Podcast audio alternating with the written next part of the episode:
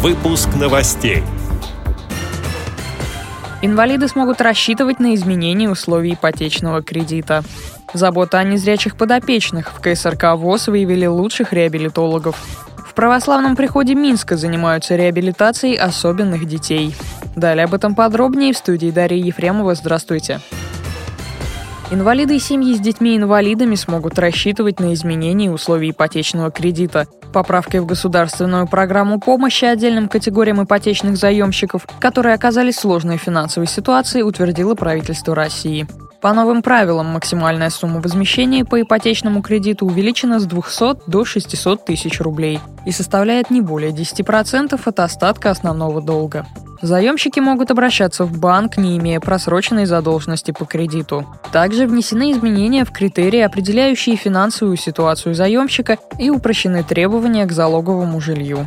Подробнее с условиями можно ознакомиться на сайте агентства по ипотечному жилищному кредитованию. Культурно-спортивном реабилитационном комплексе Всероссийского общества слепых в Москве подвели итоги конкурса «Муза». Специалисты региональных организаций ВОЗ продемонстрировали профессионализм в шести конкурсах.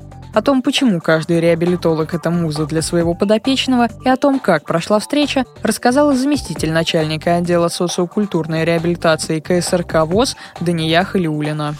Музы приехали из 13 регионов России. Это от Владимира и до Красноярска.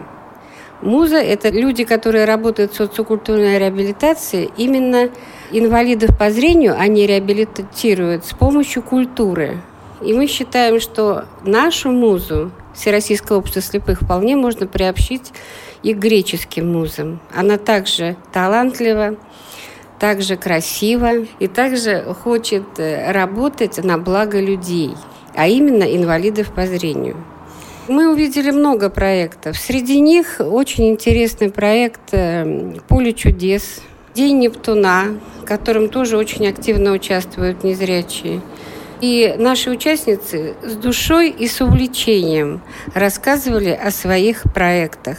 Жюри отметила очень высокий уровень подготовки, Первую премию получила Ирина Родионова из Татарстана, второе место у Анастасии Майстренко из Красноярска, третью премию дали Любови Давыдовой из Перми. Кроме того, решением жюри присудили дополнительные премии.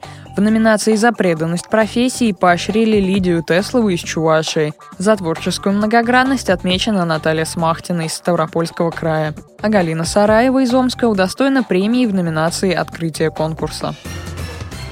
Новости зарубежья православном приходе для незрячих и слабовидящих людей в честь святого священномученика Владимира Хироско занимаются реабилитацией особенных детей. Это один из самых молодых приходов в Минске. Он зарегистрирован 1 сентября этого года. В общине состоят семьи, воспитывающие детей с проблемами зрения. С самых первых дней приход активно сотрудничает со специалистами здравоохранения и образования, с Республиканским центром экологии и краеведения, где маленькие прихожане учатся познавать мир на ощупь. При храме организованы также кружки по интересам. Специальное обучение прошли сотрудники храма. Они изучили шрифт Брайля и язык жестов. Сейчас богослужения проходят в небольшой часовне, но ускоренными темпами ведется строительство храма. Уже изготавливаются специальные иконы, которые отличаются рельефностью и яркостью, говорится на сайте Храма Божьей Матери всех скорбящих радость. С этими и другими новостями вы можете познакомиться на сайте Радио ВОЗ. Мы будем рады рассказать о событиях в вашем регионе. Пишите нам по адресу новости собака ру. А я желаю вам всего доброго и до встречи.